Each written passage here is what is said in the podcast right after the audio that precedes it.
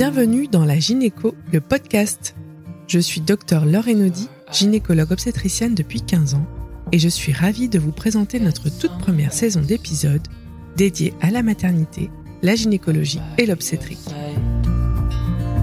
Dans ce podcast, je reçois des femmes passionnées pour explorer les grands thèmes de la maternité à travers leurs récits captivants. Mon objectif est de vous conseiller de répondre à des questions cruciales que vous n'avez peut-être pas toujours le temps de poser en consultation. À une époque où les données médicales sont souvent déformées et manipulées, ma mission est de partager avec vous un maximum d'informations de qualité, pratiques et surtout médicales. Tout cela accompagné d'une bonne dose de bienveillance et de mon mantra soigner avec amour. Restez à l'écoute car ensemble nous allons explorer la réalité de la maternité, lever des doutes, défendre des positions et remettre en question certaines idées préconçues. Bienvenue dans la Gynéco, le podcast où la vérité médicale rencontre le respect des femmes. Bonne écoute.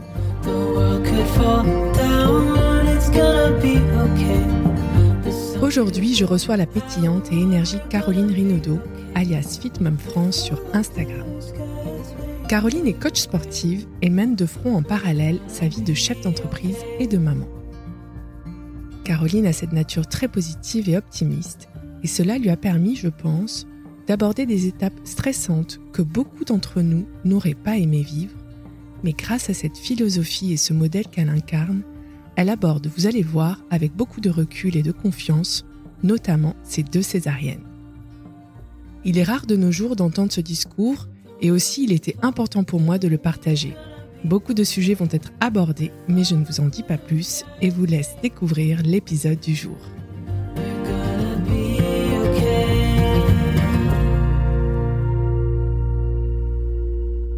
Bonjour Caroline. Bonjour là. Bienvenue, j'espère que tu vas bien. Très bien, merci. Très contente que tu sois là avec moi. Alors j'ai plein de questions à te poser aujourd'hui. Pour commencer, est-ce que tu pourrais te présenter et nous dire quels sont les trois points les plus importants à savoir sur toi? Donc je m'appelle Caroline Rinaudot, je suis gérante d'une euh, salle de sport, je suis prof de fitness dans une salle physique et également en ligne maintenant depuis le confinement et je suis maman de deux petites filles qui ont 5 ans et 7 mois. Les trois choses à savoir sur moi, la première c'est que j'avais une autre vie avant. J'étais euh, chef de projet dans le marketing et dans des boîtes de cosmétiques les plus connues euh, en France. Avant de faire ça, j'ai changé à 28 ans euh, pour venir sur le sport. Donc, je comprends généralement mes élèves parce que j'ai eu leur vie. deuxième chose, la maternité m'a transformée. Ouais. J'ai, je pense, complètement changé. je suis passée du d'un caractère euh, très noir ou blanc, euh, très euh, presque agressive, à beaucoup plus de douceur, même si j'ai quand même un, sacré caractère, mais en tout cas je suis plus douce. Tu veux dire plus nuancée, plus nuancée, plus tolérante, plus bienveillante avec les autres, plus empathique en tout cas. Et la troisième chose que je pourrais dire, c'est que par la deuxième chose, maintenant j'ai vraiment envie d'aider les autres femmes et particulièrement les mamans à les aider dans leur quotidien, me mettre à leur place et à leur prouver qu'elles peuvent y arriver et qu'elles sont, elles ont de la force et du mental pour euh, tout affronter dans la vie. En fait, on a exactement le même euh, projet, euh, peut-être le même destin. C'est ça, exactement.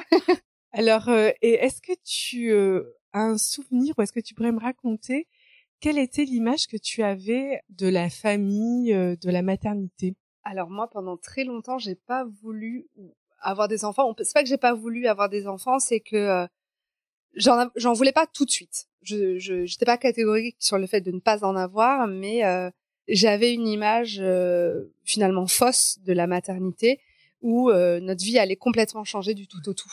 Donc pendant très très très longtemps, je me disais égoïste et je disais d'ailleurs à tout le monde, je veux pas avoir d'enfants parce que j'aime dormir le matin, j'aime sortir le soir, j'aime partir en vacances et ça je veux pas le sacrifier. Et bon, évidemment, je me suis rendu compte qu'avec des enfants, on peut continuer à faire tout ça. Ça demande des fois un peu plus d'organisation, mais voilà, j'avais une image euh, assez négative finalement de la de la vie de famille où euh, voilà, on va tout abandonner pour euh, pour ses enfants. Une sorte de sacrifice en fait. Exactement, un sacrifice et physique et finalement social. Et du coup, euh, toi qui es chef d'entreprise et entrepreneuse, comment tu en es venue à ce désir de fonder une famille Tout simplement parce que j'ai une amie qui est tombée enceinte et elle était tellement belle, tellement ah radieuse pendant la grossesse que je me suis dit ah mais en fait on peut être bien enceinte. Ouais et puis après, quand elle a eu son bébé, avec son, enfin son, son, conjoint, ils étaient tellement beaux tous les trois ensemble, et elle, elle était magnifique et elle vivait tellement bien euh, sa maternité, alors que comme moi, c'était euh,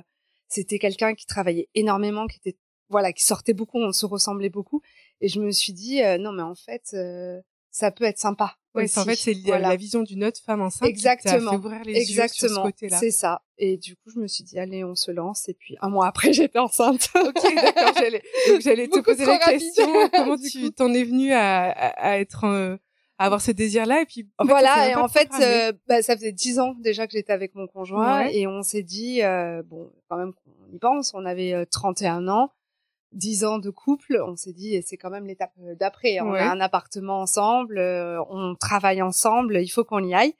Et, euh, et on s'est. Moi, dans ma tête, j'étais persuadée que j'allais attendre au moins un an. J'allais essayer pendant un an. Je sais pas pourquoi. J'avais un an en tête. Mais est-ce que tu as, justement, est-ce que tu avais une contraception Ah oui, oui, j'étais sous pilule depuis euh, depuis euh, mes 15 ans, je pense, et, euh, et je l'avais enlevée, mais, mais persuadée que j'allais attendre longtemps. Comme beaucoup de jeunes patientes qui déjà, pensent que voilà, c'est ça, déjà par la pilule, par l'âge, et parce que je ne sais pas pourquoi, je m'étais pas du tout renseignée, mais je pensais pas que ça pouvait arriver si vite. Donc là, euh, test de grossesse, euh, ça, ça fonctionne, c'est positif, et la catastrophe dans ma tête. Euh. Ah ok, d'accord. Ah oui, oui, c'était, c'était évidemment voulu, mais c'était très rapide. Parce que toi, t'aimes bien organiser. et eh, moi, je suis dans le contrôle. Ouais. je suis dans le contrôle, et du coup, c'est là, je l'étais plus du tout. Donc ça, ça a été une vague de d'angoisse et de peur. Je venais de lancer ma salle en plus, donc je me suis dit mais là ça va pas être possible. Moi dans ma tête, mon plan c'était pendant un an je gère ma salle, le lancement, je rode tout ça et après j'ai mon bébé et en fait non j'ai tout eu en même temps. C'est euh, vrai que la grossesse c'est toujours une une surprise et les patientes elles me partagent souvent ça, c'est que c'est un peu une détonation. Euh, à la fois, soit elles s'y attendent pas du tout, ça arrive trop vite, soit ça arrive malheureusement un peu tard. Mais euh, en tout cas, pour toi, ça a été une détonation. Ah mais complètement. Et est-ce que tu peux nous raconter un peu comment tu as géré ça? Est-ce que tu as tout de suite appelé ton gynéco ou ta sage-femme? Comment tu Complètement. J'ai tout de suite appelé parce que du coup, comme je donnais des cours et que à l'époque, je n'avais aucune notion du sport pendant la grossesse. Encore une fois, pour moi, j'allais devoir tout arrêter. C'est pas possible quand c'est son métier. On a besoin de continuer à travailler, ne serait-ce que pour manger et vivre. Ouais. Euh, donc je l'ai appelé euh, déjà parce qu'en tant que je pense n'importe quel euh, nouvelle femme enceinte, on sait absolument pas ce qu'il faut faire, on est un peu perdu. Donc, euh, bah, premier réflexe, c'est d'appeler la gynécologue pour lui demander un rendez-vous. Et je me rappelle l'assistante qui me dit non mais pas de problème, on attend, on se donne rendez-vous dans deux mois pour le l'écho. Je dis non mais c'est pas possible, moi je suis coach sportif, j'ai besoin de savoir. Et sa réponse était oh là là oh là là oh là là vite vite vite un rendez-vous. Et elle m'a fait paniquer encore plus. Donc c'est-à-dire que tu as fermé ta salle pendant une semaine. Non non, j'ai donné cours, mais j'avais tellement peur, j'avais peur de la fausse couche, je, voilà, je savais pas du tout. Et euh, donc j'ai eu un rendez-vous une semaine après avec euh, ma gynécologue, qui elle, malgré que je, c'est plus ma gynécologue maintenant parce que bon, il y a eu des choses où elle n'a pas été très correcte. Malgré tout, elle a quand même changé ma vie cette cette femme-là. Quand je lui annonce que je suis coach sportive, elle s'assoit et elle me dit et alors Je dis ben, je sais pas. Elle me dit mais on va arrêter. Hein les femmes enceintes ne sont pas handicapées. Donc vous allez continuer votre vie, vous allez continuer à faire du sport, vous allez continuer à manger ce que vous voulez. Vous allez juste être euh, avoir euh, du bon sens et en fait euh, tout va bien se passer. Vous faire confiance. Voilà, exactement. Elle dit évidemment vous n'allez pas manger un tartare de bœuf en plein soleil, vous n'allez pas manger des sushis si c'est l'été et vous n'allez pas aller faire un marathon, mais vous pouvez continuer à mener une vie quasi normale. Et grâce à elle et à ses mots un peu un peu cash quand même, euh, sur le moment, euh, elle m'a elle m'a permis de, de continuer mon sport et de m'intéresser au sport pendant la grossesse. Et voilà, radicalement, elle a changé ma vie avec ces mots-là. Et du coup, c'est vrai que en préparant notre entrevue, j'ai revu un peu les recommandations mmh euh, sport et grossesse parce que aujourd'hui, déjà par ta page Instagram, tu partages beaucoup mmh et tu décomplexes énormément effectivement le sport pendant la grossesse, la reprise du sport, du sport en postpartum. Et c'est d'ailleurs comme ça que moi que je t'ai rencontré. Hein.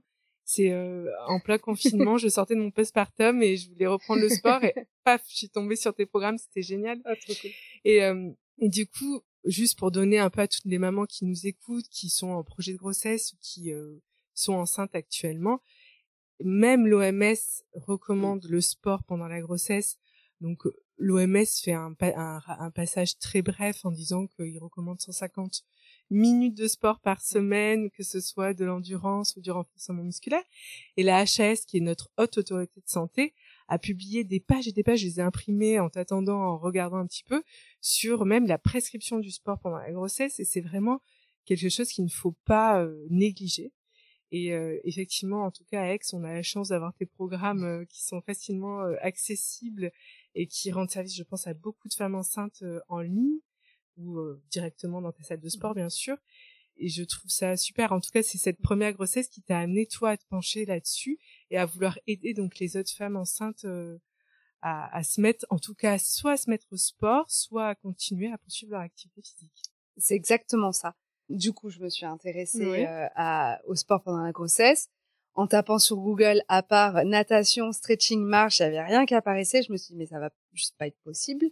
Donc, je me suis tournée un peu plus vers des coachs américaines, australiennes, anglaises, où là, c'est complètement démocratisé, le sport pendant la grossesse. Et euh, je me suis rendu compte qu'en fait, déjà, moi, à titre personnel, je pouvais continuer à donner mes cours, à faire euh, du crossfit parce que j'adore ça, et finalement à continuer mes activités sportives tout en adaptant au fur et à mesure. Donc, en fait, j'étais un petit peu mon propre cobaye.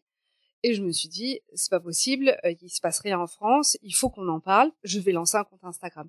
Et finalement, c'est comme ça que j'ai lancé mon compte. Au tout début, en parlant de mes séances de sport. Et puis finalement, ça a assez vite grandi, grossi. Euh, il y a une communauté un petit peu de mamans sportives qui s'est créée, qui était un petit peu comme moi en disant, euh, moi, je veux pas faire la natation, je veux pas faire de la marche, j'ai envie de continuer mes activités. On ne m'encourage pas.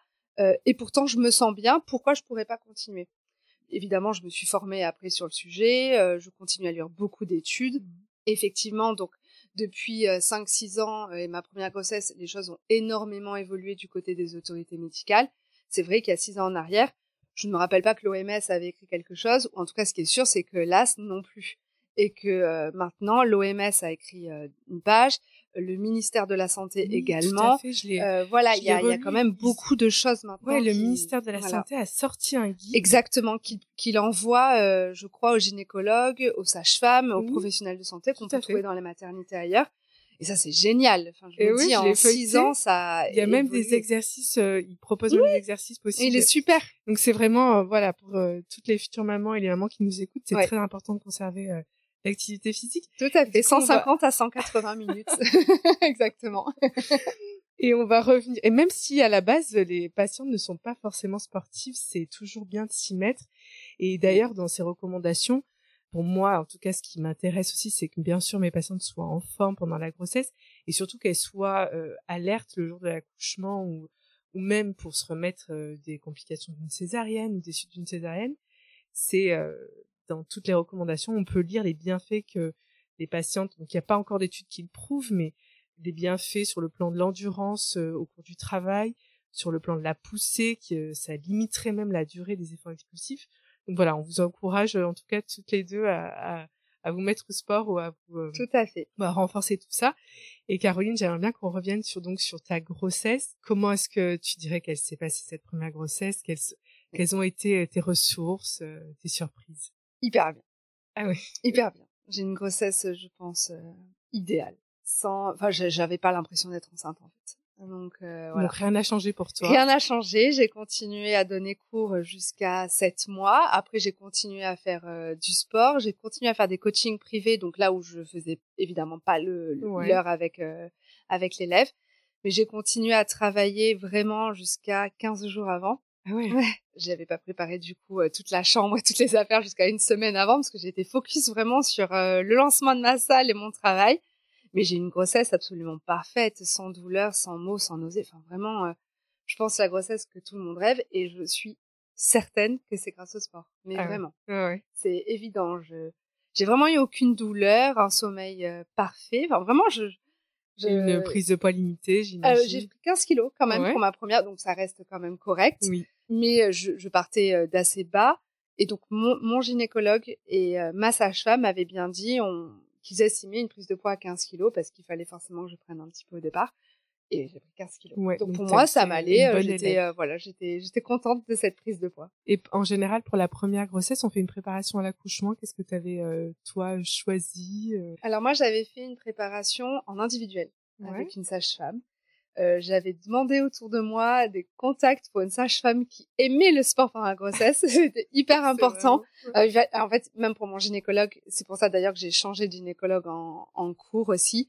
Euh, parce que je voulais vraiment un staff médical qui soit ok sur tout ce que je faisais ouais. et qui m'encourage dans ça. Et donc, euh, on m'a donné les coordonnées d'une sage-femme qui était pro sport. Effectivement, elle m'encourageait à chaque séance et donc on a fait des séances en individuel. J'ai adoré. Vraiment, c'était un peu euh, du yoga. C'était quoi pour le Non, c'était vraiment très classique. les premières séances étaient sur l'anatomie, donc moi j'ai adoré comprendre vraiment le corps féminin, comment ça allait se passer la poussée. Et puis voilà, ce qui était bien en individuel, c'est que j'ai pu vraiment poser toutes mes questions. Donc c'était très personnalisé.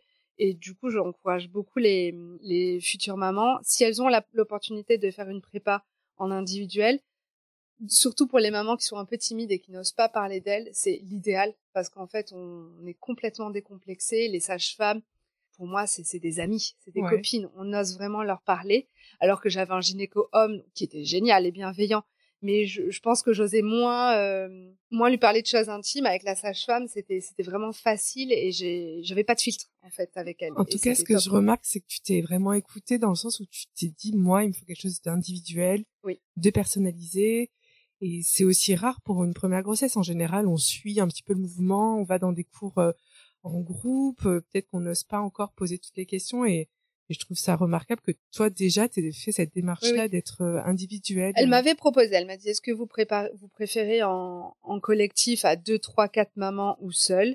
J'ai écouté franchement je préfère être seule. Pas que j'ai pas envie d'être avec d'autres personnes, mais en fait euh, moi j'ai envie de pouvoir poser mes questions comme je veux, quand je veux, au moment où je veux.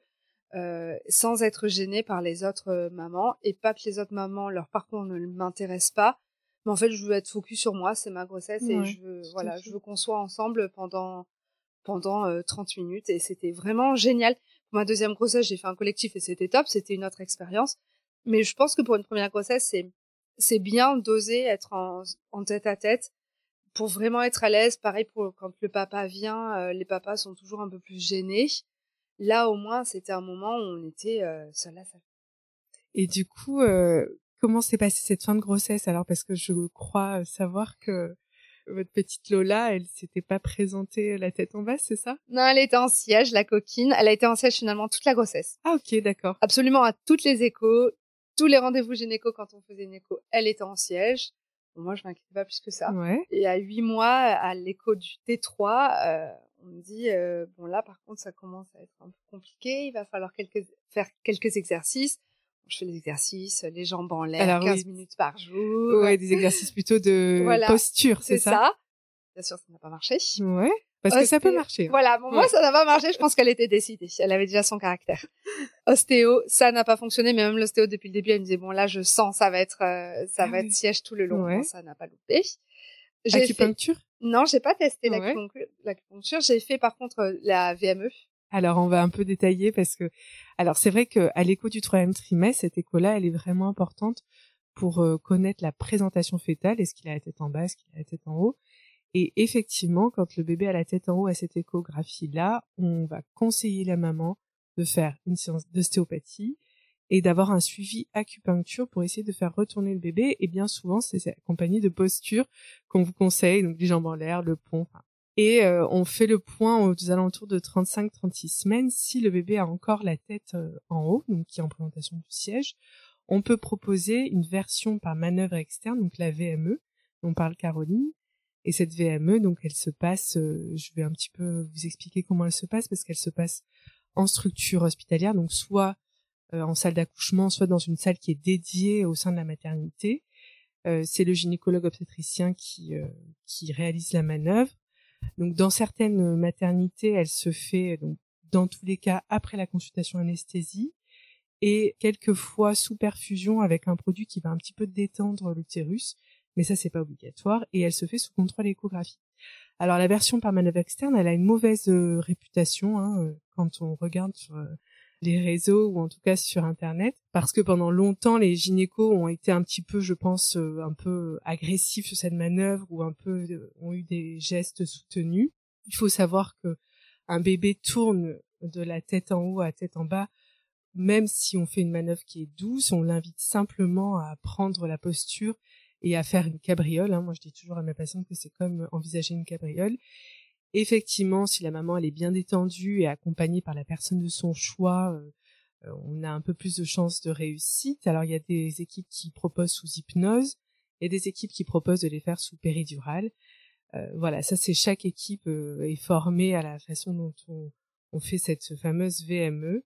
Mais le mot d'ordre, c'est que les patients ne doivent pas avoir mal pendant la version elles doivent arriver confiantes et se laisser faire. Et puis si ça ne marche pas, ça ne marche pas, c'est pas un problème. Et du coup, on va revenir à toi, Caroline, puisqu'a priori, ça n'a pas marché. Non.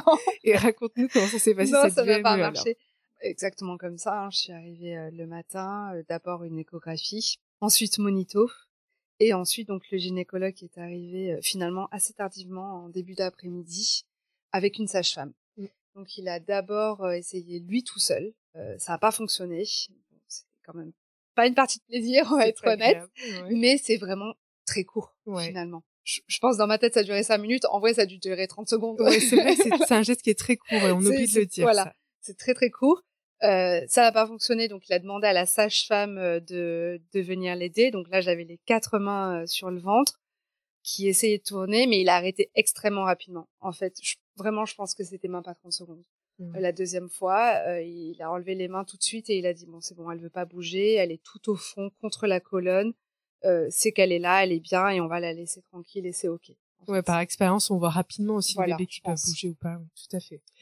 Et ce que je rajoute, c'est qu'il y a une grosse surveillance qui est associée ah, à oui, ce oui, geste. Oui. oui, oui, il y a le mmh. monito en continu et ensuite j'ai refait une écho derrière euh, pour m'assurer qu'elle allait bien euh, et que voilà, elle était revenue euh, qu'elle qu'elle pas, elle a pas bougé pour le coup. Mais, voilà. C'est vrai. Et souvent, les équipes proposent même un monito le lendemain, euh, quelle que soit la réussite de la manœuvre ou pas. Et euh, qu'est-ce qui s'est passé alors du coup? Parce que Lola n'a pas tourné Donc du coup tout de suite après la VME où il enlève les mains et il me dit bon là euh, elle veut pas bouger bon bah c'est césarienne. D'accord. ok. Bon, je m'en doutais. Euh, là, puisqu'on était vraiment sur la fin de grossesse et que on commençait à m'alarmer un peu sur le siège et je voyais que tout le monde commençait un petit peu à s'affoler je me doutais qu'on allait aller vers la césarienne. J'avais quand même posé la question, mais si vraiment elle se retourne pas, elle dit ben on parlera de la césarienne. Ouais. Et du coup, euh, comme c'était mon gynécologue, il m'a dit bon ben on tente euh, césarienne. Elle était estimée petit bébé, donc je pense qu'il y avait ça. Comme c'était une première grossesse, je pense qu'il n'a pas voulu prendre de risque. Ok. J'avoue que ça me dérangeait pas du tout d'avoir une césarienne pour un premier bébé. Euh, je me sentais pas de partir sur un accouchement rock'n'roll euh, en siège. je sais qu'il y a des mamans qui le tentent et c'est génial. J'ai une copine qui l'a fait et elle en garde un souvenir extraordinaire. Moi, je me sentais pas. Et puis j'écoutais euh, tout simplement mon gynécologue. Ouais, donc, ouais. Euh, il m'a proposé la Et euh, est-ce que tu te souviens qu'il t'ait quand même parlé d'une tentative de voix basse ou pas du tout? Non, pas du tout. C'était sa pratique à lui, donc césarienne pour tous les premiers bébés en siège. Et puis je pense que comme il voyait que j'étais ok dès le départ sur la césarienne, je pense que je l'ai rassuré plein de fois pendant les rendez-vous précédents en disant mais moi il n'y a pas de problème si c'est une césarienne. Je, pense qu'on n'a même pas abordé ce ça en tout cas. Très bien. Bah, je, juste, je fais un aparté parce qu'aujourd'hui, il y a vraiment euh, pas de contre-indication à faire accoucher une maman en siège, même si c'est un premier bébé. Alors, euh, on va pas développer ça aujourd'hui. Je le développerai probablement avec euh, une autre, une autre patiente, une autre femme qui a accouché d'un siège sur un premier enfant. Mais en tout cas, dans la tête des gens, c'est vrai que souvent le premier bébé en siège, on est forcément, on a forcément une césarienne, ce qui n'est pas le cas. Mais en tout cas, ok, très bien. Donc toi, tu disais que tu avais euh, bien finalement, c'est de envisager une césarienne pour ta première grossesse, c'était pas du tout un problème, et tu t'es euh, rassurée dans ce cas-là. C'est ça. En fait, euh, je depuis le début de la grossesse, je me disais, je vais me laisser porter par l'équipe médicale, et c'est eux les pros, c'est eux qui le savent. Et en fait, si voilà, tout ce qu'ils me conseilleront, j'écouterai. C'est pas mon métier. Et du coup, on m'a proposé une césarienne. J'avoue que je me suis pas renseignée aussi sur la possibilité de voix mmh basse, mais je faisais confiance à mon gynécologue et je partais aussi du principe qu'en fait, il n'y a pas que la voix basse. Mmh. Donc, c'est ok d'avoir une césarienne. Et puis, d'avoir la possibilité de se préparer, je pense que ça change aussi la donne.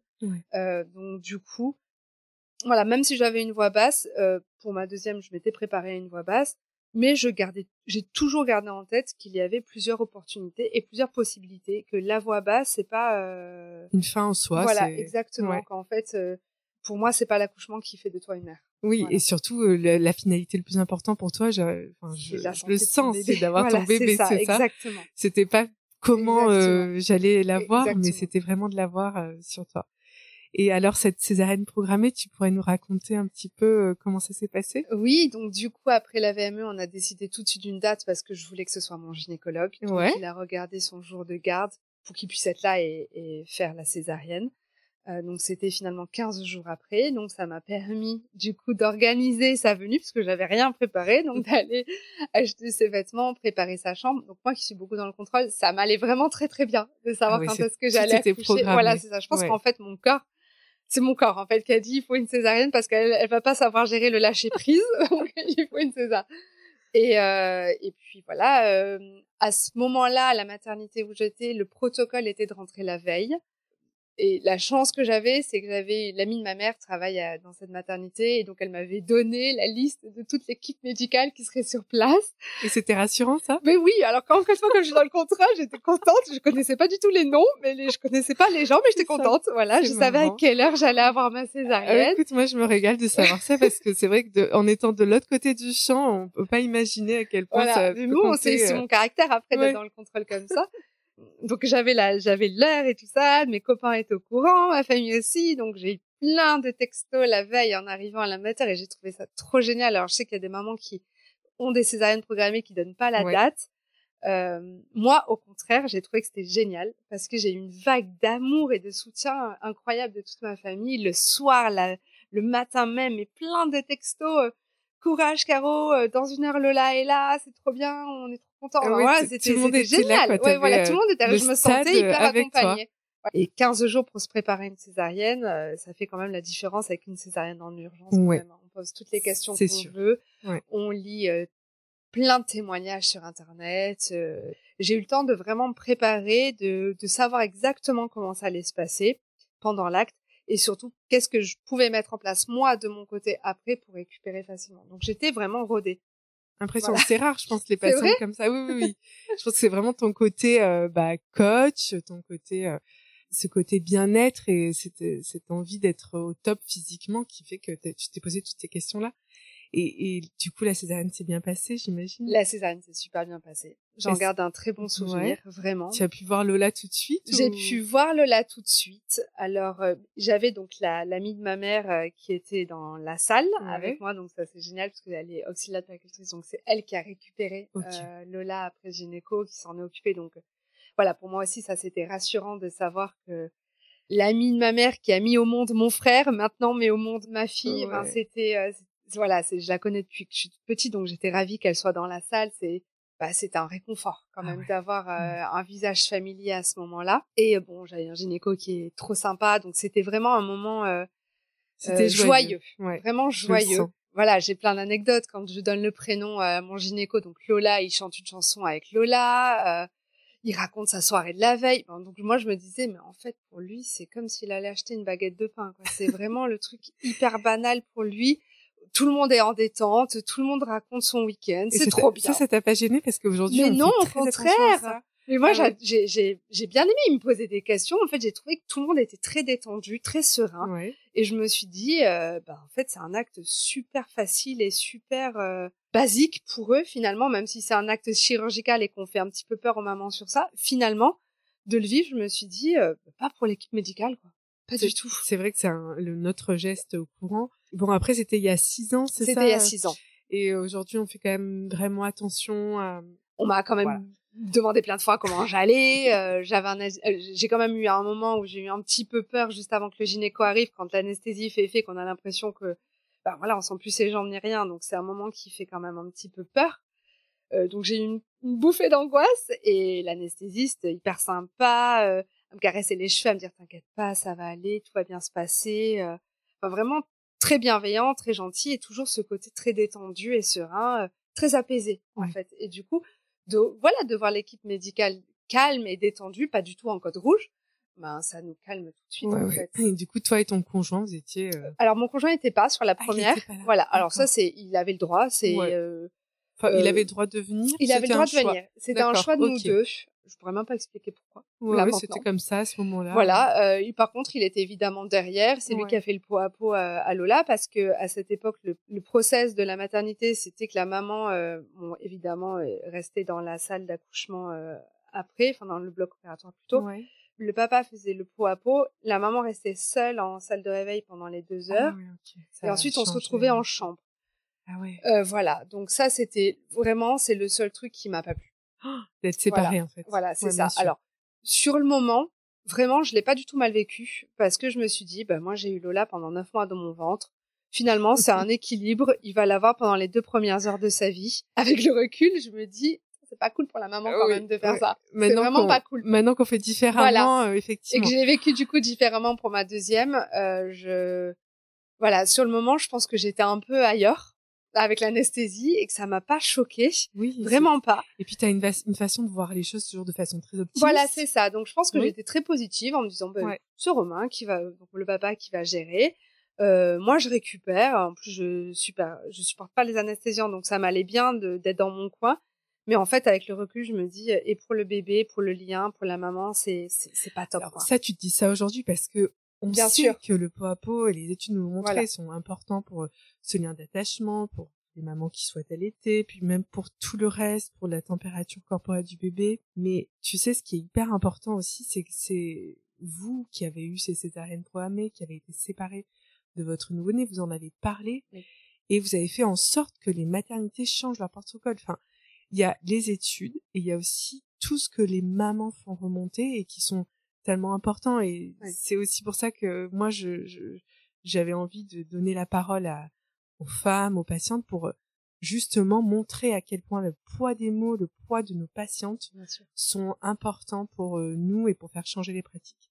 Donc toi, tu l'as vécu de façon positive et c'est très bien.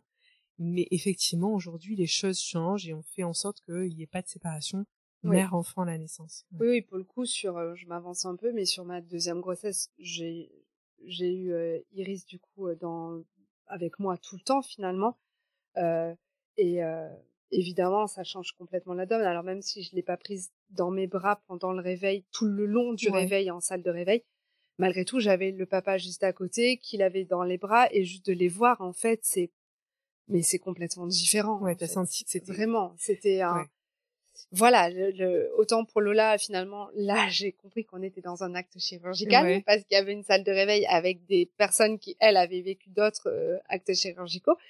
Euh, donc vraiment en mode hôpital. Ouais. Euh, et puis pour la, la deuxième, vraiment ce côté, voilà, maternité, naissance. On va y revenir. On va y revenir.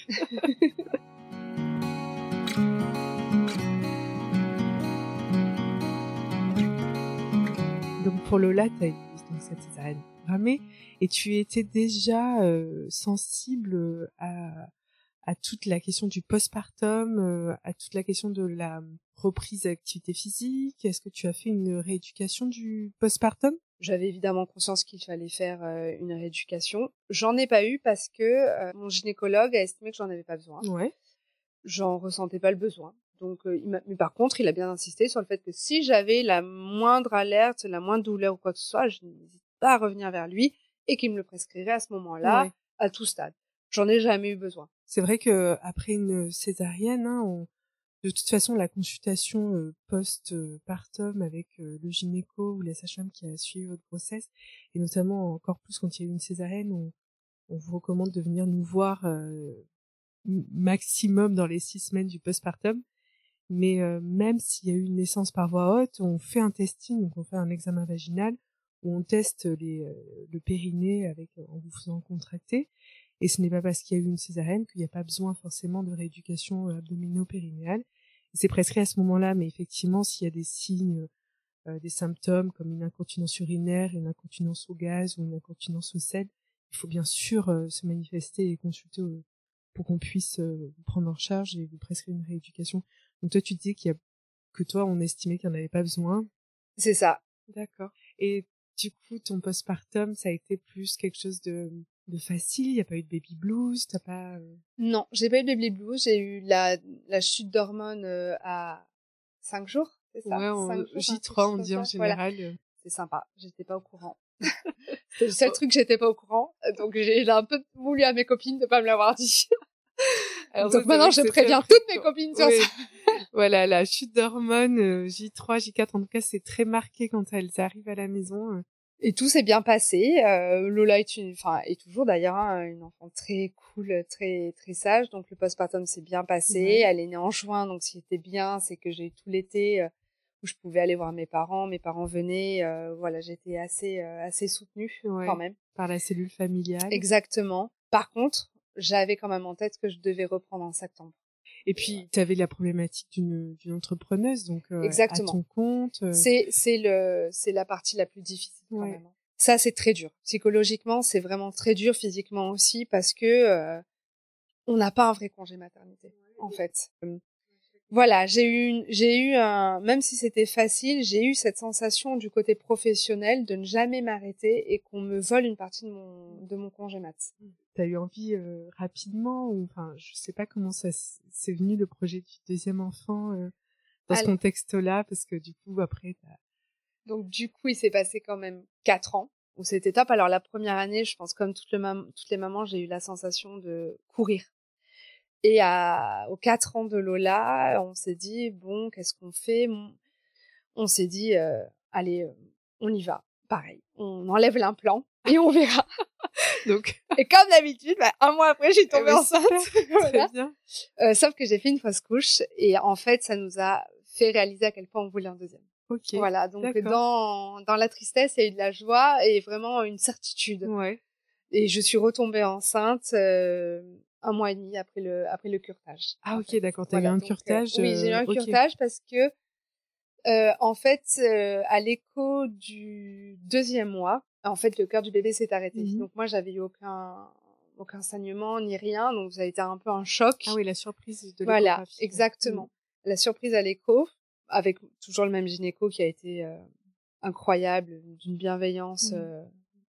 extrême, enfin vraiment super qui m'a dit bon ben là euh, j'étais plus ou moins à 9 10 semaines et il m'a dit euh, c'est un petit peu trop tard quand même pour euh, pour prendre les médicaments. vrai si vous voulez on les fait. Et moi j'avais des copines qui avaient une mauvaise expérience.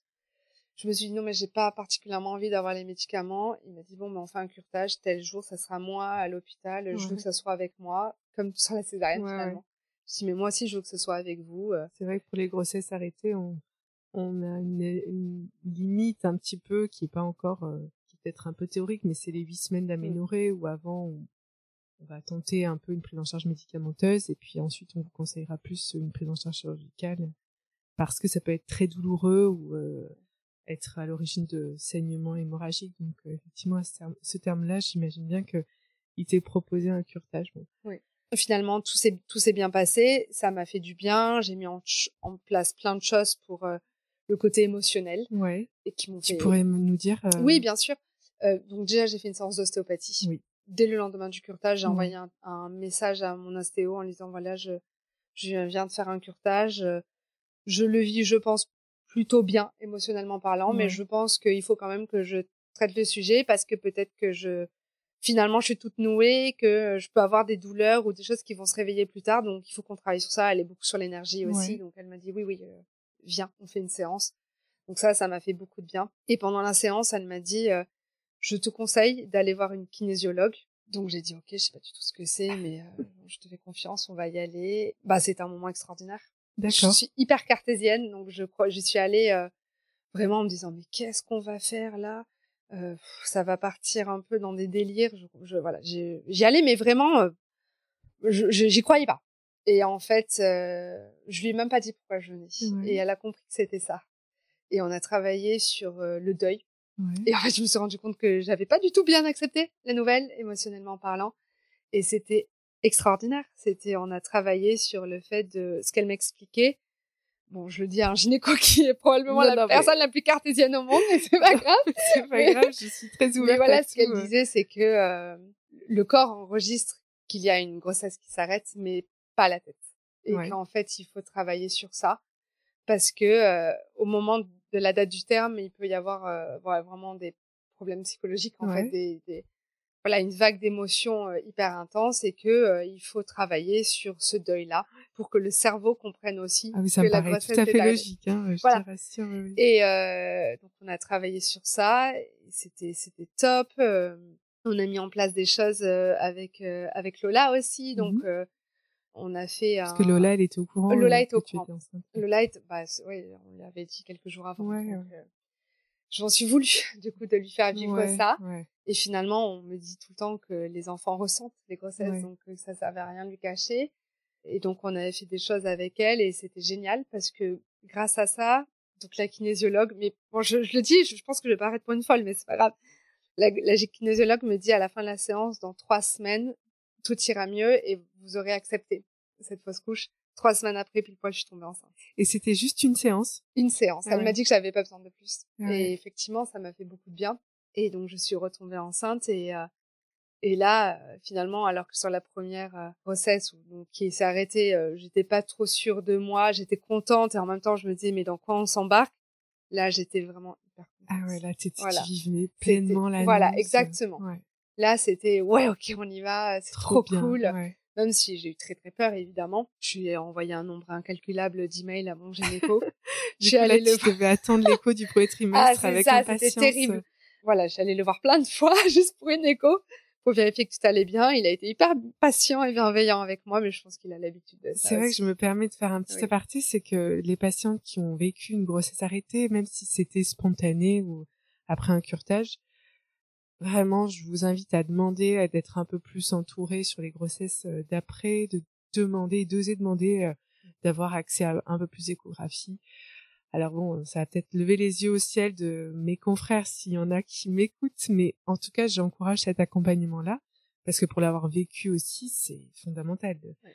Ce premier trimestre, il est compliqué quand on en a déjà perdu un à ce moment-là et sans symptômes, sans rien, se avancer, se lever tous les jours en se disant est-ce que c'est arrêté, est-ce que c'est pas arrêté? Voilà, je vous invite vraiment à oser demander ce suivi-là qui est important et qui euh, fait passer ce premier trimestre un peu plus. oui, en douceur. Je suis complètement d'accord parce que, voilà, moi aussi, j'avais pas eu de symptômes et du coup, euh, je me disais tous les matins, euh, est-ce que c'est bon, est-ce que le cœur du bébé bat encore? Je, je m'accrochais à n'importe quel Ah oui. symptôme de grossesse en fait. J'ai Ah la nausée, ok, c'est cool. Euh, j'ai les seins qui gonflent, ok, c'est cool. Et tu- Euh, tu- voilà, c'était vraiment. Tu es je- d'accord pour dire que ces premiers symptômes euh, qui sont si désagréables, Ah non, mais en fait, ce sont ah, des ça. symptômes euh, on les accepte mais ouais. volontiers mais volontiers euh, c'est euh, on s'accroche moi je m'accrochais vraiment à ça C'est vrai que c'est, on appelle ça des symptômes sympathiques de grossesse, mais en fait, ils sont sympathiques que, enfin, je- j'extrapole peut-être, mais quand on a connu cet arrêt de grossesse, là, vraiment, même la nausée, l'épuisement total, en fait, c'est rassurant, donc. euh, exactement c'est ça très bien. Écoute, et du coup, donc, cette deuxième grossesse, elle s'est déroulée pareil? Tu as continué ton sport. J'imagine que tu Oui. étais même plus optimisée? exactement Je- j'ai aussi une super grossesse pas de mots donc là encore euh, autant sur la première euh, je j'étais certaine que c'était le sport mais là j'en suis doublement Ouais, certaine là, maintenant. t'étais- voilà c'est sûr là j'en suis persuadée Et puis c'était, euh, moi je, je te suivais aussi euh, Oui. sur les réseaux à ce moment-là et tu postais beaucoup d'exercices aussi où on te voyait travailler et c'était. Ah oui, oui, là j'en ai bien profité. Ouais. Du coup, la communauté avait bien grandi sur le sur le compte, et euh, je me suis dit euh, là, je, il faut que je leur montre tout ce qu'on est capable de faire pendant la grossesse. J'avais une, vraiment une bonne expertise à ce moment-là, Ouais. donc euh, j'étais trop contente de pouvoir euh, l'annoncer et de pouvoir montrer tout ce qu'on pouvait faire. Vraiment de dire mais regardez, si moi j'y arrive, vous pouvez y arriver aussi. Et oui, t'as exploré euh, vraiment euh, la grossesse sous toutes les coutures. En étant, euh, Exactement. Et en fait, ça me fait penser aussi à, à- au fait que moi j'ai exploré mes grossesses sous toutes les coutures en étant euh, gynécologue obstétricienne et toi c'était du côté activité physique. Mais c'est ça, c'est qu'en fait, je hein. pense qu'on, du coup, on devient nos cobayes Ouais. pour nos, pour nos patientes. Ouais, on euh, ou- teste, ou, on élèves, c'est ça, ouais. Et du coup, cette fin de grossesse, tu nous racontes un peu comment ça s'est passé. euh Du coup, là, c'était euh, une voix basse qui était, qui était prévue. Euh, Alors ça, c'est un sujet qui est très important, Caroline, je te coupe. Oui. Donc à l'écho du troisième trimestre, euh, tu te souviens, on a dû voir sûrement qu'elle avait la tête en bas. Puisque alors, pour le coup, voix elle a eu la tête en bas tout le long, à la différence de c'était sa sœur. euh, plus disciplinée, si je Oui. comprends bien. Et du coup, on t'a dit que c'était possible d'envisager un accouchement par voie basse. Tu te souviens de cette discussion oui. avec l'obstétricien Alors, je l'ai eu avec mon gynéco euh, finalement très tôt dans la grossesse, avant les six mois, parce que mon gynécologue du coup avait quitté la maternité. Oui. Donc je savais que à sept mois j'allais passer avec des gynécologues de la maternité et qu'il ne ferait plus mon suivi. Et je voulais aborder ça avec lui quand même avant. Donc à cinq mois, euh, je lui en parle, je lui dis est-ce que est-ce qu'une voix basse est envisagée? Il me dit oui bien sûr. En fait, vous avez la chance de faire ce que vous voulez. Mm. Donc vous pouvez demander une césarienne si vous préférez avoir une césarienne. Et dans ce cas-là, je le marquerai dans votre dossier et ça sera Mm. accepté par la mater. Mm. Euh, soit vous tentez une voix basse. Donc je dis ok, euh, je me laisse un mois et au six mois on prend la décision ensemble. J'ai vraiment pesé le pour et le contre, j'avoue. Euh, j'avais vraiment envie d'une voix basse. J'avais vraiment envie de découvrir les contractions, le Mm. travail, euh, de savoir vraiment ce que ça faisait finalement, parce que malgré tout, j'avais jamais de contraction. Et oui. Euh, donc j'avais envie de, de connaître, de connaître ça, et euh, d'un côté très professionnel, de pouvoir donner des conseils aussi à mes élèves après. Donc voilà, de connaître cette expérience-là. Et en même temps, je me disais, la césarienne, bah, c'est ma zone de confort. Je sais ce que c'est, je sais où je vais. Donc j'ai vraiment, et puis encore une fois, cette idée de contrôle. Je savais quand est-ce que j'aurais euh, la date. Ça me faisait avancer 15 jours dans la grossesse. Euh, j'aurais pu profiter parce que le terme était euh, le 17 août, donc ça me faisait aller au premier er août. Je me disais, parfait, j'aurais un mois pour profiter de ma fille avec l'aîné. Et puis finalement, au bout de, au rendez-vous devant le gynéco, quand il me demande, je dis non, on va tenter la voix basse, finalement. Et, Ouais, euh, donc tu avais pris voilà. un peu de temps et c'est vrai que nous, en tant qu'obstétriciens, tu sais, on est toujours un peu le- le- les agents de sécurité Oui. de vos accouchements et notamment quand il y a une cicatrice sur l'utérus, qu'on appelle utérus cicatriciel. C'est noté en rouge dans votre dossier, c'est noté en rouge partout quand vous arrivez en salle d'accouchement. La, les conditions, euh, pour résumer, euh, pour vous autoriser à accoucher d'une voix basse après une césarienne, c'est que le bébé ait la tête en bas. Alors dans quelques structures en France, on autorise l'accouchement du siège après une césarienne, mais en tout cas, la plupart du temps, euh, non. Donc euh, que le bébé ait la tête en bas et qu'il ne soit pas trop gros également. Il y a aussi une notion de poids euh, et voilà d'estimation un peu clinique entre la taille de la maman et le poids du bébé pour vous accorder cette cette voix basse, comme on dit, tout en informant et en donnant beaucoup de délais de réflexion aussi au couple en disant voilà qu'il y a quand même un risque et ce risque là s'appelle la rupture utérine c'est un risque Oui. qui est très euh, grave puisque c'est la cause de césarienne en code rouge où on passe immédiatement au bloc opératoire euh, où le risque c'est que la cicatrice s'ouvre et que ce soit euh, une projection du bébé et du placenta intra-abdominal et qu'on doive sortir euh, l'enfant très rapidement, euh, sinon il y a un, un fort risque de décès.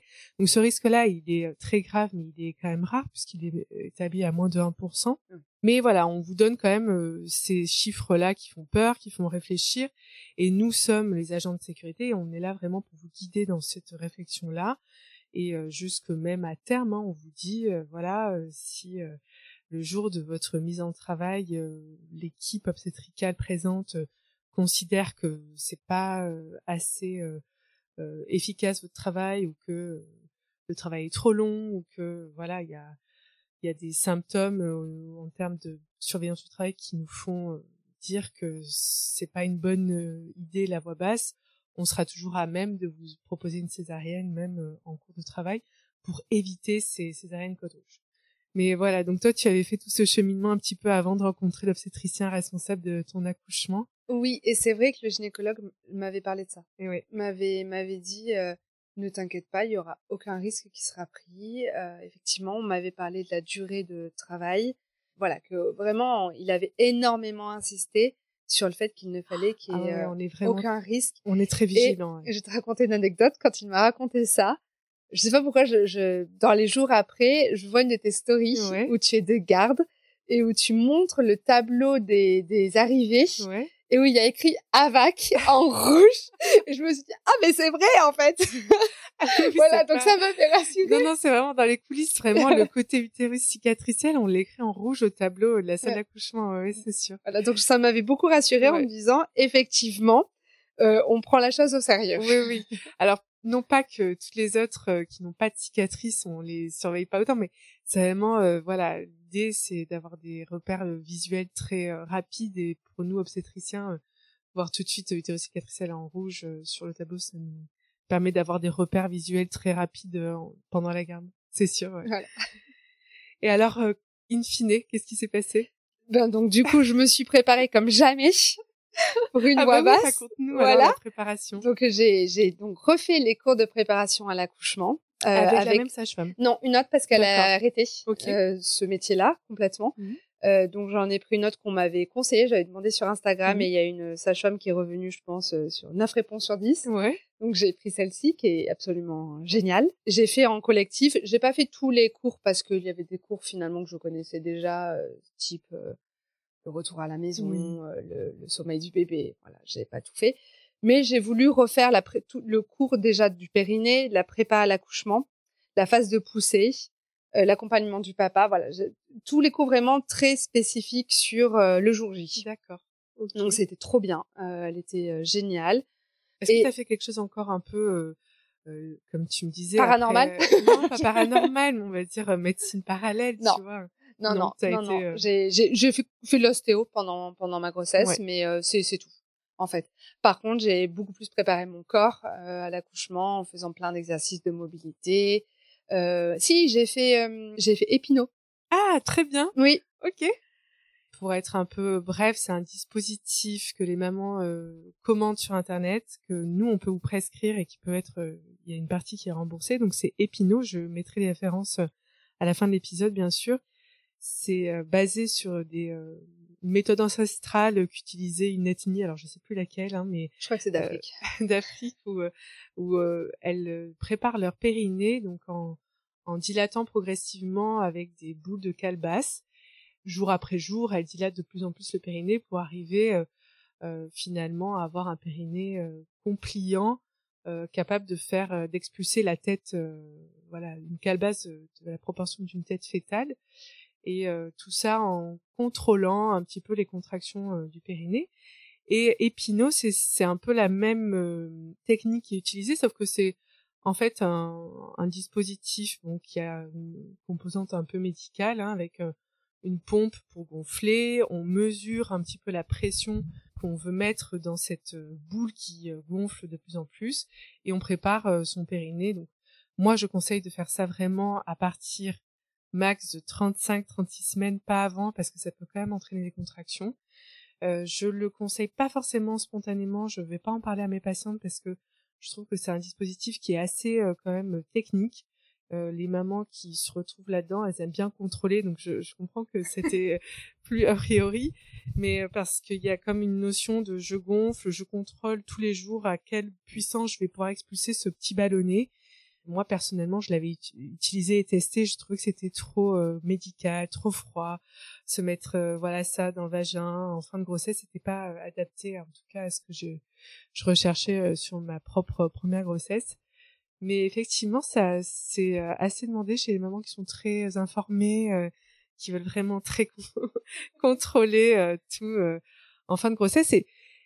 Oui, ça a montré. Alors il y a certaines études qui montrent que ça a euh, un côté bénéfique euh, sur euh, la proportion du vagin à se dilater. Moi, je, reste encore un petit peu perplexe sur la récupération du périnée en postpartum à ce sujet. Dans tous les cas, j'encourage toujours une préparation du périnée, que ce soit par épinot ou par un massage, parce qu'en fait, les mamans, elles prennent connaissance de cette, ce lieu anatomique, on va dire.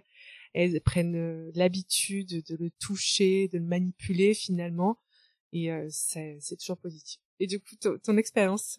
Mais c'est exactement ça. Ouais. Moi, ce que je me disais, c'est que je vais mettre toutes les chances de mon côté. Ouais. Voilà. Euh, j'ai, si je peux éviter une épisiotomie, euh, ça serait bien. Ouais. Donc, euh, du coup, je me suis dit, je vais faire des exercices de mobilité et je, je vais faire ces exercices d'épinaux. Je, j'ai quand même fait la première séance avec la sage-femme Oui. pour m'assurer que ça, que ça fonctionnait bien, parce que c'est ce qu'il- ce recommande quand même. Ouais, euh, soit avec une sage-femme, soit il y a des kinés aussi Oui, qui ah, peuvent voilà. préparer. Ouais. Et euh, donc euh, c'était ok. Voilà, moi j'allais vraiment dans cette perspective de je me prépare du mieux que je peux et advienne que pourra. Voilà. Je trouve que c'est intéressant pour euh, les mamans qui sont, comme tu l'as dit, dans le contrôle ou très curieuses de cette phase de poussée, en fait, qui est complètement euh, on sait Inconnue. pas du tout quoi, inconnu. on sait ouais. pas du tout ce que c'est. J'ai fait ça, j'ai fait une séance de sophrologie aussi. C'était super. Est-ce que tu avais écrit un projet de naissance? Non, on en parle de plus en plus. Oui, donc, euh, mais je l'ai pas fait parce que bah, finalement, comme je te disais au tout début, euh, je, je laisse l'équipe médicale. ouais, t'es vraiment voilà. dans la confiance. Moi, je suis dans la confiance. En fait, finalement, c'est pas mon métier. Ouais. Euh, donc moi, je vais faire mon max de mon côté. Oui, probablement. Les, les, les, patientes qui ont un projet de naissance, elles me disent aussi, c'est que j'ai peur, que le côté médical, c'est tellement, euh, je, me sens vulnérable quand j'arrive ici et que j'ai peur d'oublier certaines choses. Je pense que toi, quand même, à force d'en parler euh, sur les réseaux peut-être, ou même ta personnalité fait que tu tu infuses la communication. C'est oui, probablement, oui, oui, oui, oui. Je pense que j'ai un caractère qui fait que j'ai pas peur de dire les choses. Bon, mon conjoint aussi, donc je savais que je pourrais. Euh, oui, vous êtes voilà, équipe, exactement. Et d'ailleurs, c'est rigolo quand on a fait le cours de prépa à l'accouchement avec le papa. Il s'avérait que ce jour-là, on s'est retrouvés que tous les deux avec la sage-femme. Et la sage-femme nous a vraiment, elle a eu tout un vocabulaire de coach. Vraiment, elle a compris qu'on était coach tous les deux et elle nous a, elle a, elle a briefé mon conjoint, mais vraiment en mode, là, il va se passer Romain, une séance de sport. Donc là, vous allez coacher Caroline à ce moment-là, vous allez faire ça. Donc nous, on était trop à fond et, euh, et du coup, on était hyper prêts. Je voilà, j'ai pas ressenti le besoin d'avoir un projet euh, de, de naissance, je sais qu'il y a beaucoup de mamans qui le font. Voilà, parce que j'allais me laisser guider sur le moment. Ok. Voilà. Très bien. Bon, finalement, euh, ma fille n'était pas décidée elle aussi. Elle a finalement elle aussi un sacré caractère. Moi, j'étais prête, mais pas elle. Donc, ça fait un dépassement de terme. J'ai fait un dépassement de terme jusqu'à J plus 4. Ouais. Qui est la limite, en tout cas à la, maternité euh, où j'allais, euh, du max sur un utérus cicatriciel. On pouvait pas aller plus loin. Alors c'est vrai qu'il y a d'autres maternités qui ont même laissé moins de temps. Hein, c'est vrai. Il y a un point qui est fait à 41 semaines le terme de grossesse, hein, où on refait, donc on t'a refait une échographie, j'imagine. Tout à fait. On refait le point, ouais, sur l'accord voix basse ou pas. Est-ce qu'on te laisse encore euh, cet accord voix basse Exactement. Mais donc j'ai eu un rendez-vous donc le jour du terme avec monito écho, tout allait bien. Ensuite à J plus 2, toujours col fermé, toujours pas de contraction. Euh, puis J plus 3.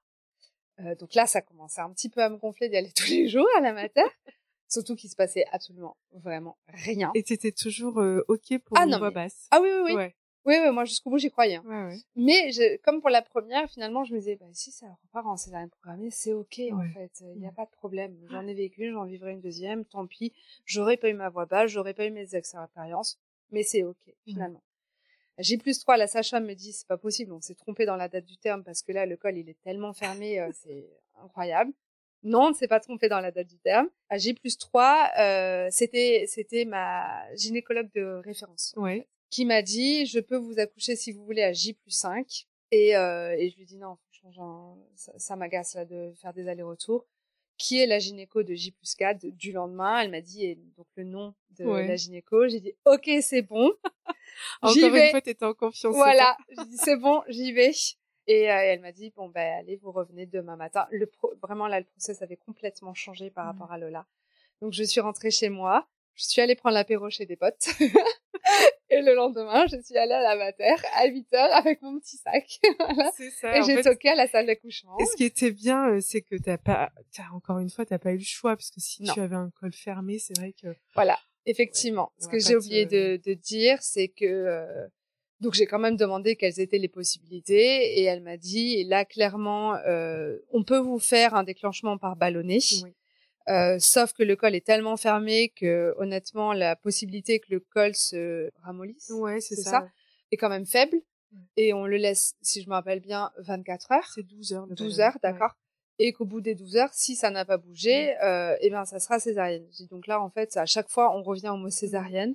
Euh, donc, ce qu'on va faire, c'est qu'on va s'éviter 12 heures de ballonnet et on va aller directement à la césarienne parce que j'y crois pas, vu que depuis le début, vous me dites que tout est fermé, euh, à double tour, je vois pas comment ça pourrait fonctionner. Tant pis, je préfère avoir une césarienne programmée, je, je sais comment ça va se passer et c'est ok, plutôt que tenter le tout pour le tout et finalement euh, partir euh, sur une césade d'urgence et ça serait gâcher en fait mmh. l'opportunité d'avoir une mmh. césarienne qui va se passer encore une fois je dans la détente et la mmh. bonne humeur. Et du coup, c'est ce qui s'est passé. et du coup, c'est ce qui s'est passé complètement. Là, j'ai entendu dans une salle d'accouchement. Bon, en plus à la mater, ça capte pas, donc c'était un petit peu long. c'est pas grave. T'avais pas tous tes messages d'encouragement. Non, j'ai euh. pas pu les lire du coup. c'est euh. Mais bon, cette fois-ci, mon conjoint est venu euh, est venu avec avec moi. Ouais, en salle de césarienne. Tu oui, c'est ah ça. il est venu, il a tout fait avec moi. Finalement, l'expérience a fait qu'il fallait mieux qu'il soit avec moi. La suite a été complètement différente. J'aurais aimé vivre une, une voix basse. J'aurais aimé. C'est c'est dingue ce que je veux dire, mais j'aurais aimé vivre des contractions pour savoir vraiment ce que ça faisait et j'aurais aimé savoir à quel moment j'allais demander la péri jusqu'à quand j'aurais pu tenir. Mais c'est pas grave. C'était mon destin et, c'était, c'est notre histoire à mes filles et moi et c'est ok. C'est très beau ce que ce que tu dis, ça me touche beaucoup. Je voulais juste savoir si tu avais pu avoir Iris en peau à peau en salle de césarienne? Euh, non, mais c'était tout de suite. Pas la faute de la gynécologue. Parce que je me rappelle que la gynécologue a insisté pour qu'elle revienne et c'est la pédiatre qui n'a pas voulu. Je ne ah, sais toujours pas pourquoi. Ah euh, la pédiatre a dit c'est hors de question, elle reste ici avec le papa. Ah ok, d'accord apparemment celle qui est le dernier mot. Et ouais, après ça c'est en fonction de l'état de peut-être Iris ou même. Elle était bien, tu sais, dans les dans les tests là qui a écrit dans le dans, voilà c'est ça, elle était au top. Peut-être un manque de personnel, tu sais aujourd'hui. Peut-être, je voilà, c'est pas grave. Euh, elle a été bien plus rapidement avec moi euh, et c'était très bien après en salle de réveil. Voilà, ça n'a quand même rien à voir. Euh, et Iris faisait la tête à la naissance. Ça, je me rappellerai toute ma vie de sa tête. Voilà, elle était vraiment pas contente de sortir. Elle était beaucoup trop bien au chaud. prête à 41 semaines et 4 jours. ok, d'accord. et ton postpartum, il a été. Euh, il a été très bien, beaucoup, beaucoup plus serein euh, que, que le deuxième en termes de récupération, un petit peu plus difficile quand même les premiers jours. Oui.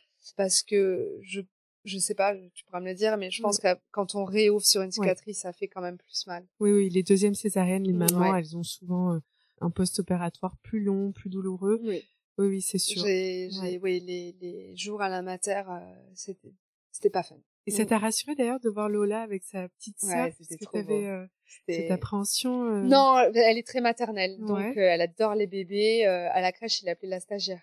Ah, donc, elle adore vraiment les bébés, donc elle a été hyper contente en plus d'avoir une sœur. Elle voulait une sœur, donc elle, elle, elle attendait ça. En plus, elle a eu très peur pendant toute ma grossesse euh, due à la fausse couche. Ah donc euh, elle s'inquiétait beaucoup pour moi. Elle avait hâte que sa sœur naisse, mais surtout je pense qu'elle avait hâte que sa sœur naisse en bonne santé, en fait, qu'elle était vivante. Ah voilà, vraiment. T'as as plusieurs enfants, donc tu sais, c'est euh, la rencontre, c'est extraordinaire. Et euh, tu le retour à la maison, t'as eu ton petit baby blues ou J'ai revécu la chute d'hormones, c'est bon, mais j'y m'attendais cette fois-ci. Ouais, donc je savais que ça allait durer que euh, quelques jours, finalement, deux trois jours max. Le, la chose la plus difficile, c'était cette culpabilité de gérer les deux. Ah oui. De, de une culpabilité d'abandonner Lola, même si je pense qu'elle a pas du tout vécu comme ça. Et en même temps, quand j'étais avec Lola, d'abandonner Iris, vraiment ce sentiment de pas trouver cet équilibre entre les deux. Tout de suite. Tout de suite. Et finalement, le fait qu'elle a rentré une semaine après a permis tout de suite trouver cet équilibre. Ouais. Et tu as fait une rééducation du, Alors là, j'ai fait, oui, cette fois-ci, j'ai eu périnée. J'ai eu que trois séances. Et, euh, et abdos aussi. Et abdos, j'ai, alors, euh, non, j'ai pas fait abdos parce que la kiné qui devait me faire la réduc abdos a fait le testing que tout était déjà nickel. Par contre, on a fait des séances LPG pour la cicatrice. J'avais parlé de ta cicatrice. Ouais. Et euh, donc elle a quand même surveillé. Et comme cette kiné euh, me suit à la salle et en ligne, elle sait ce que je fais, elle sait ce que je fais en pilote postnatal. Et elle m'a dit, mais en fait, tu fais déjà tout ce qu'il faut. Donc fais-le ton côté. Et on retestera un peu plus tard si tu veux. Et à la fin des séances LPG, on a retesté le diastasis et c'était euh, nickel. Donc euh, voilà. Tu as pu reprendre ton sport euh? J'ai repris vraiment tranquillement. finalement, je me suis fait ma rééducation abdominale de mon côté avec avec mon expertise. Et ensuite, j'ai repris à six semaines un petit peu de renforcement musculaire, mais vraiment très doux. Mmh. D'ailleurs, première séance avec Lola et Iris, c'était extraordinaire le moment. Et j'ai envie de montrer ça, en fait, parce que c'est normal. c'est vrai. Et c'est OK, en fait. Il y aura il y aura jamais, le moment parfait. Exactement. Par rapport à ton premier postpartum où tu disais on m'a volé euh, mon postpartum, enfin mmh les moments seuls avec Lola, tu t'es mieux organisé comment tu Oui, j'ai donc déjà j'ai changé d'équipe. J'ai une équipe qui est extrêmement bienveillante, qui entre-temps a eu des bébés parce que sur la première grossesse, j'étais la seule à être maman donc les, les coachs ont ont été géniales. Elles m'ont laissé euh, tranquille pendant tout mon congé mat. Mes élèves ont évolué aussi entre temps. J'ai quand même beaucoup parlé de ce postpartum un peu volé sur euh, des podcasts ou même j'ai été très honnête avec ça. Donc celles qui sont encore là maintenant euh, ont eu cette bienveillance et les nouvelles finalement ont soit mon âge, sont soit bienveillantes elles, elles sont plus éduquées. Voilà, c'est ça.